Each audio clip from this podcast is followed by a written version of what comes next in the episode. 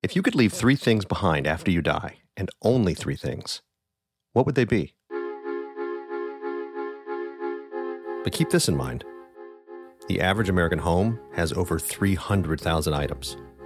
Sure, most of that stuff doesn't really matter. There are teacups and tote bags and fidget spinners and phone chargers and weird Amazon purchases. But there are also your kids' drawings, your grandmother's china, that souvenir you bought on your honeymoon, your journals. Those things mean something. But among all the stuff, what are those essential items that mean more to you than anything else?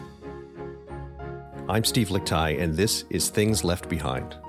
On each episode, I ask my guest to describe their three most cherished possessions, the story behind them, and where they want those things to go when they die. The first episodes are coming soon. Please follow wherever you listen.